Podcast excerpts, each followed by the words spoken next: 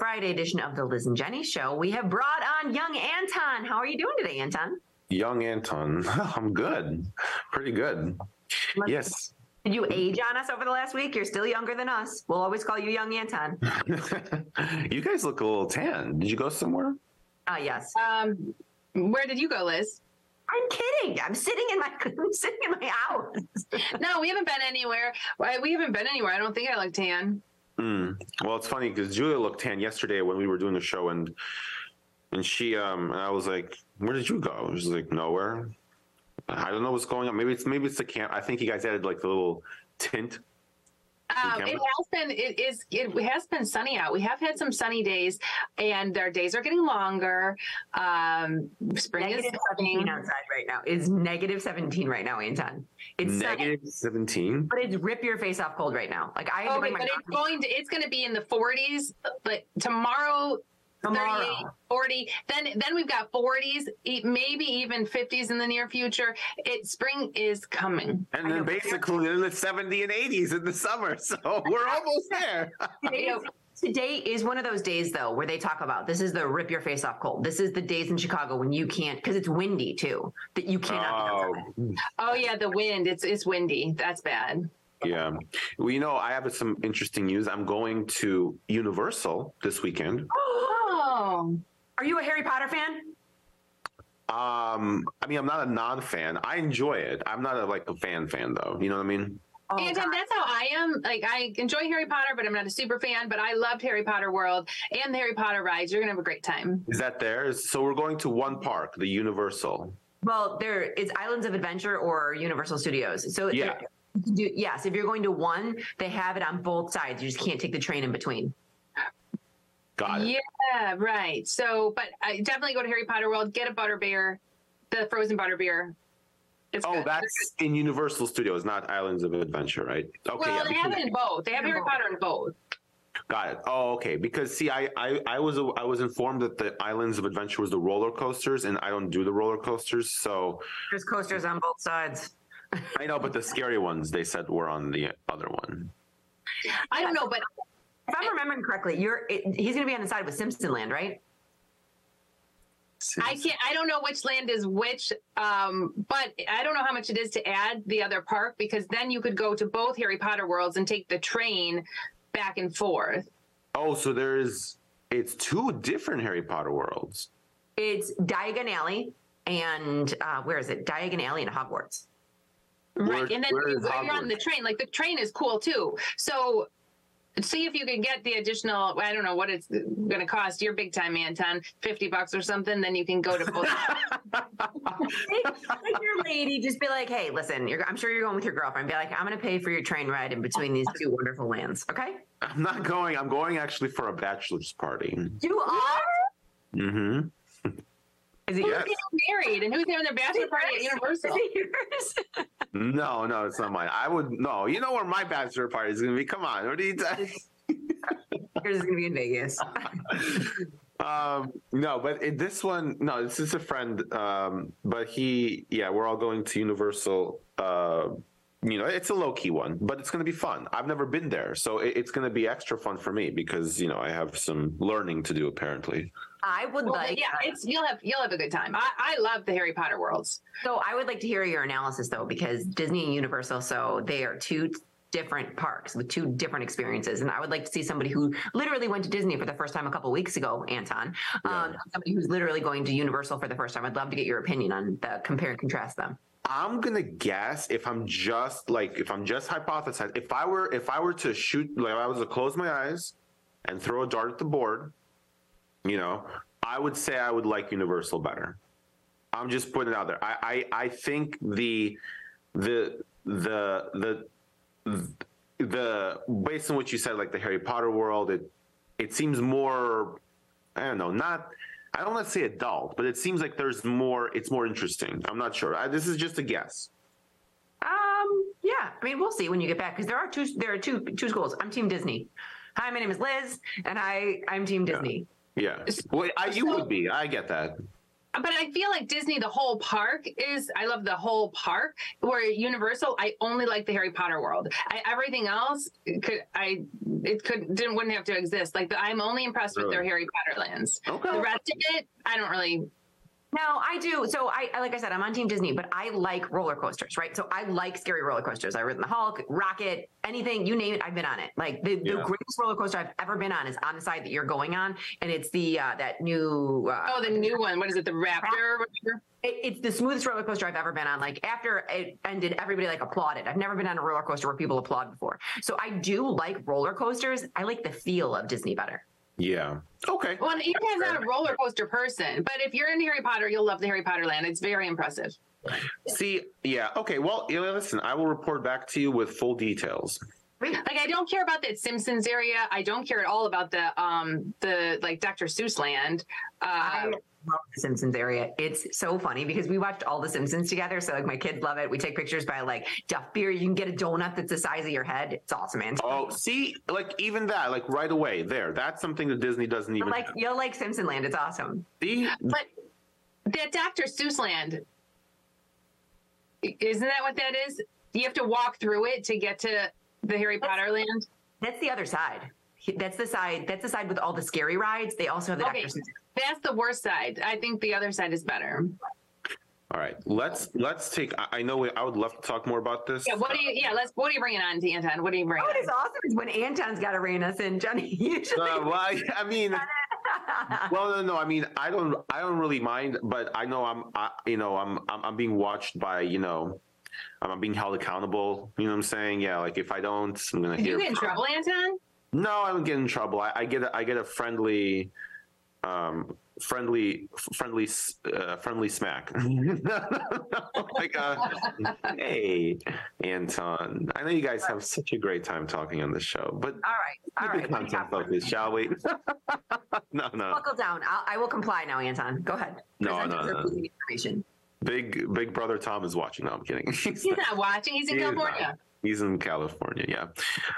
No, I'm just kidding. Uh, but no, let's because I uh, I do want to at least do some content here. Okay. Uh, where's it? Okay. So some some interesting stuff, right?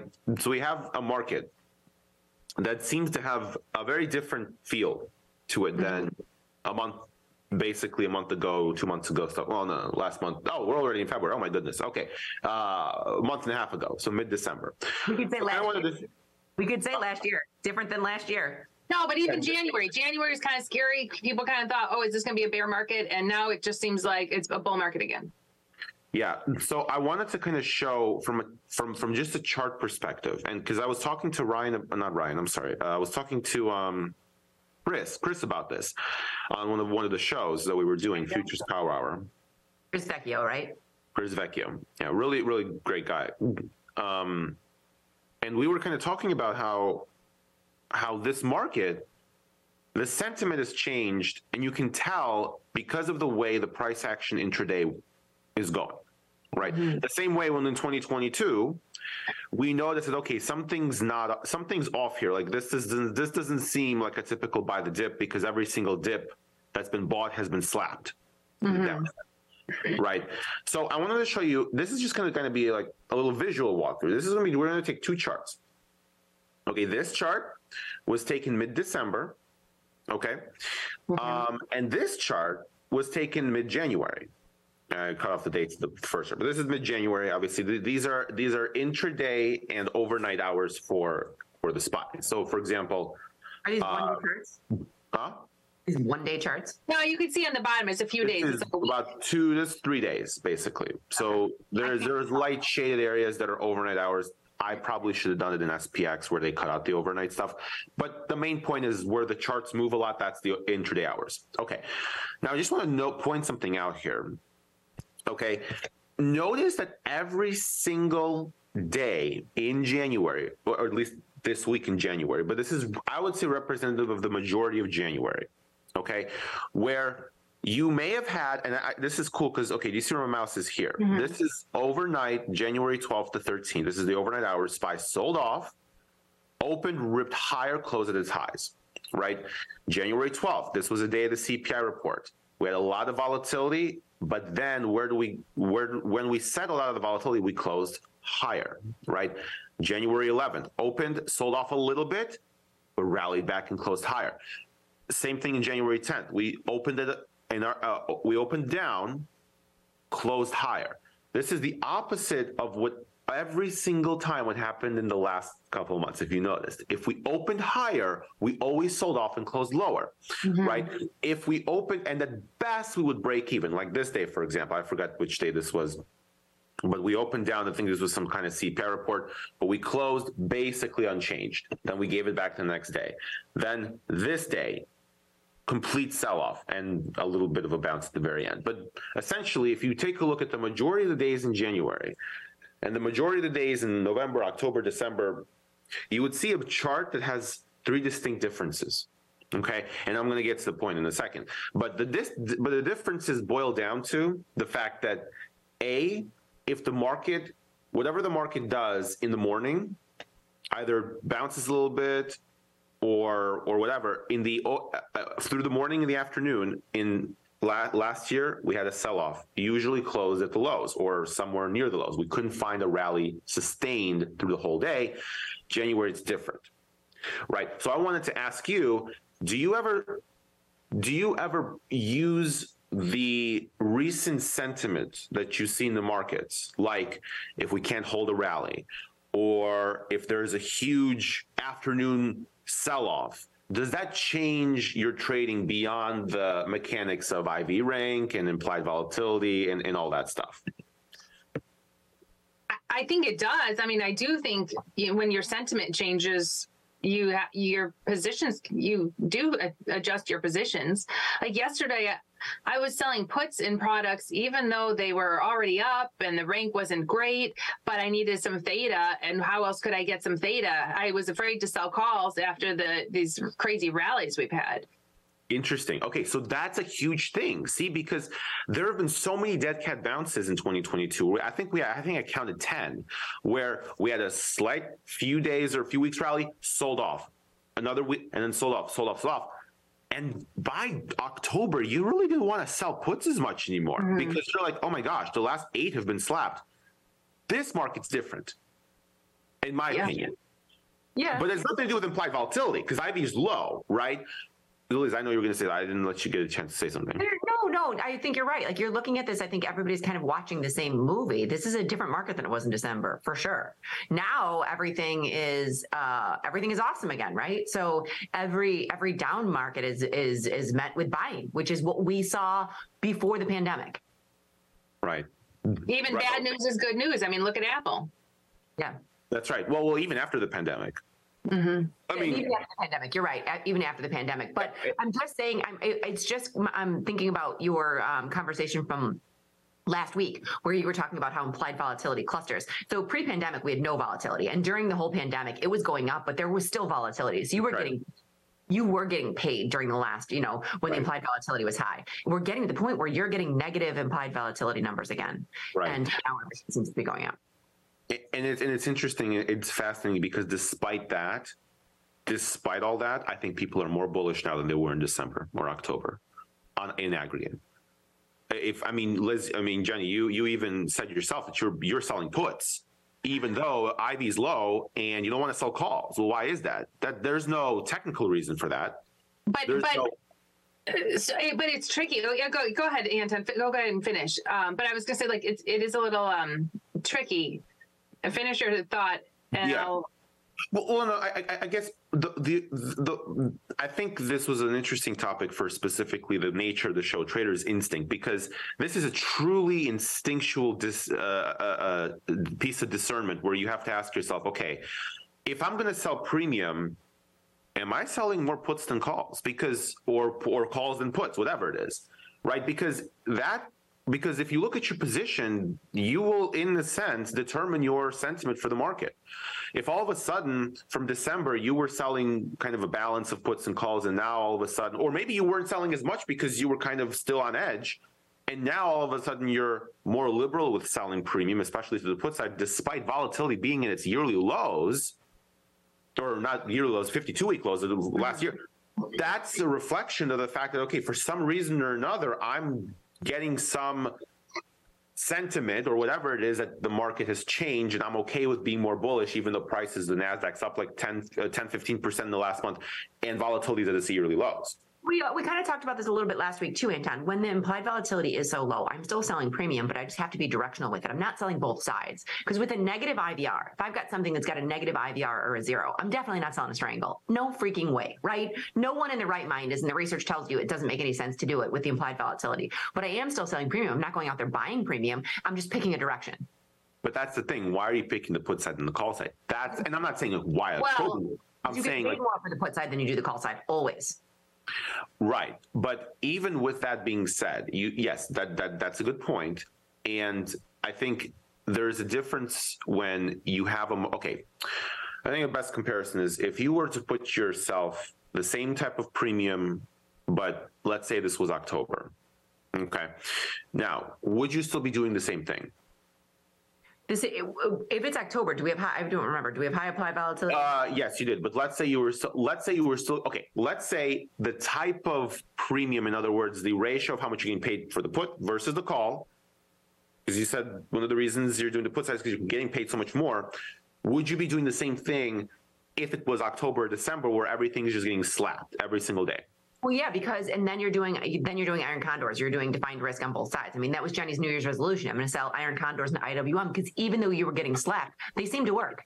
Well, it wasn't iron condors. It was. It, I mean, it was strangles because last year we were selling strangles, right? Last year we were selling more strangles. We're selling both sides. Neutral, neutral premium. If you want to define your risk, great. If you don't want to define your risk, great. Okay, I think okay. He, here's an interesting question then if you didn't have access, and maybe this is a hard question to answer, you know, this is, I'm not asking for a specific answer, you know, this isn't some, this isn't like a quiz or anything, but because I'm just, I'm just trying to get people's opinions because it's like, if, if you didn't have access to the charts, if all you had was the options chain and the IV rank and the IV of the underlying, which had no access to the charts, mm-hmm. would your trading be different now than it was in October? Yes. It would be. Yes. Me, yes. Okay. Why? Uh, because the charts, and as much as I try not to, I'm a quant. If I just had the numbers, I've said this a million and one times, Anton. I said if we played a game where we covered up everything, even if you took the symbol away from me and you just look at things from a mathematical mathematical perspective, my trading would be different because I have opinions because I'm a human. I form opinions that I maybe should or shouldn't have, but I have them. They're based on what I've seen, my bias, what I've learned. But if you even if you covered up the name of the symbol, that can throw me off. So if I'm looking at it from a straight up mathematical perspective, I would be selling both sides in a high IV. Not right now though. I'd still be going directional. Interesting. Fascinating. Okay, Jenny. I'm- well, uh, here, I mean, here's my struggle. I'm going to tell you my real struggle because uh, I was in my account yesterday my theta stinks, right? Everyone's theta is probably not what they want it to be right now because every the market's been running up. All the puts you've had on, uh, you know, you've probably bought back. So uh, my theta is not very good right now. But if you look across the board, there isn't there is very little high IVR. Um, vol is low, and the only places you see it is like natural gas or or you know there's a handful of products that have it, but not many. So if you still want to have a diversified portfolio, because I'm, I'm looking at my account thinking, whoa what am I going to put most of my money into natural gas and um, they, because that's where the vol is now? No, you're not going to do that. So you're forced to sell some premium. And like Liz said, when the vol's so low, you're almost forced to choose a side to pick a direction based on your own personal bias. Yeah. Um, and and then I just scaled back my size. So I'm still selling puts with a low IVR in products that I don't mind being bullish in or getting in if it, the market pulls back. But scaled back my size. My theta is still not where I want it to be.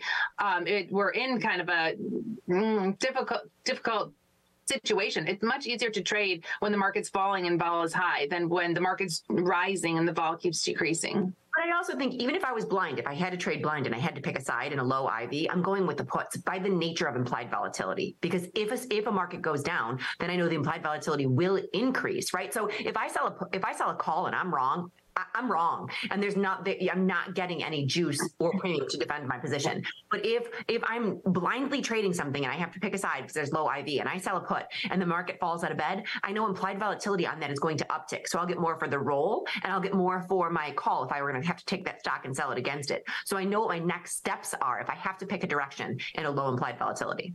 Right. In our history of trading, Anton, Liz and I have lost way more on naked calls than we've lost on naked puts.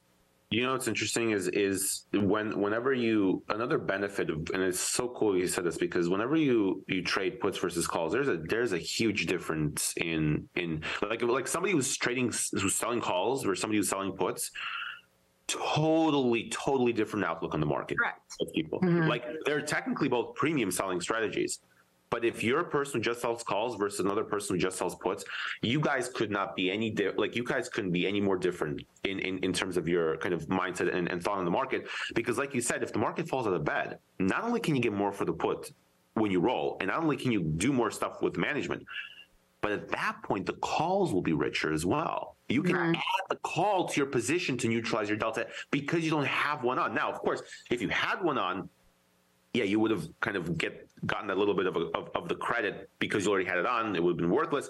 But the point is, how many times have we seen when the market goes up, it blows through that call, and there's nothing you can do, right? And and the nice thing is, when the market goes down, you have more volatility. You can add a call. And it's almost like you have less of a chance to be breached on the call, even though technically volatility is higher because you get so much more premium for it. So, you know, I don't like and it's and it's interesting when we look at calls in this type of market because you know they're trading right? Like i mean they're they're always you know they're, there's there's liquid as ever okay? But i'm curious you know in what situation would people be selling calls right now So it's interesting that they are liquid, Anton, because we talked about this the other day with some type of, you know, unusual option activity. You don't know what it's with. You don't get the full story of why why people are trading calls. There are lots of calls being sold. It could be against something, right? So mm-hmm. people might have lots of stock. They might have put, they might be adding calls on after the fact. You don't know why. The calls have their time and their place, and we have calls in our account. But I just very rarely will be like, oh, I'm going to take a look at Amazon. I'm just going to sell a call. It doesn't really happen, even though it's down for me. no no me either i I mean in in fact uh, selling call selling naked calls would probably be my last go-to strategy if, if i if, if i was to go on the record and say what's the if if you had to rank your desirable strategies from first to last selling naked calls almost certainly last place I agree. I don't think I have one in my Yeah. account right now. I don't think I have a single naked call. I looked for some. I looked for some yesterday. I, I tr- I'm like, I'm going to find some calls to add on since I was selling puts. I wanted to add some calls and other products, but I couldn't. Uh, I couldn't push the button on any of them. Yep. Yep. Yep. There just isn't a premium. And and when there even when there is, there's so much more premium on the put side that it just doesn't, you know. It just reminds me, Anton, of the whole. Uh, I wish I got over there. I'd have to get up to get it. But those shirts that Jenny made me these tiny little red tank tops that Frank did squeeze into one day. But it says, "I don't need a dollar. I don't need a dollar that way." And that's just kind of how I feel about selling. If I'm going to be selling a strangle, I would rather take my put up by two strikes and get that premium that way than add the call. So if I can get fifty cents and fifty cents, I'd rather take my put up by two strikes and get the dollar that way instead of doing both sides. Yeah. Yeah, well, I think it mainly goes down to the fact that when the calls are sold, when the when the calls are rich, okay, well, there are two situations. Calls are cheap because of IV, and in which case you And don't I'm just going to let everyone know it's 11. But finish Oh. your thought, Anton. Okay. It's 11. Okay. Go ahead. Yeah, when calls are cheap, nobody wants to sell them because they're cheap, and markets are usually at highs. Okay.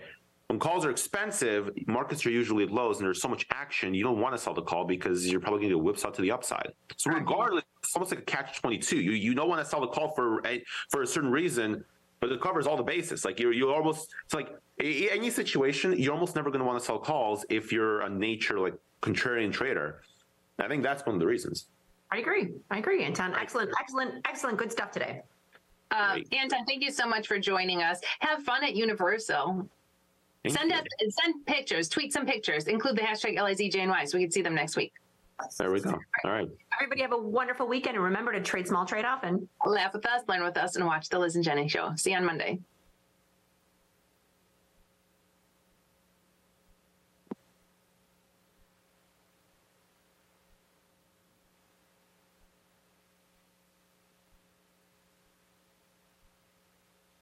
The content of this podcast is provided solely by Tasty Trade Inc. and are not the direct views or opinions of any of its affiliate companies. This content is for informational and educational purposes only. It is not, nor is it intended to be, a research report, trading or investment advice, or a recommendation that any investment strategy, security, or futures product is suitable for any person. You are responsible for making your own investment decisions in light of your individual investment knowledge, objectives, and financial situation. Applicable supporting documentation for any claims, including claims made on behalf of options programs, comparison, recommendations, statistics, or other technical data will be supplied upon request. Tasty Trade Inc. is not a licensed financial advisor, registered investment advisor, or registered broker dealer.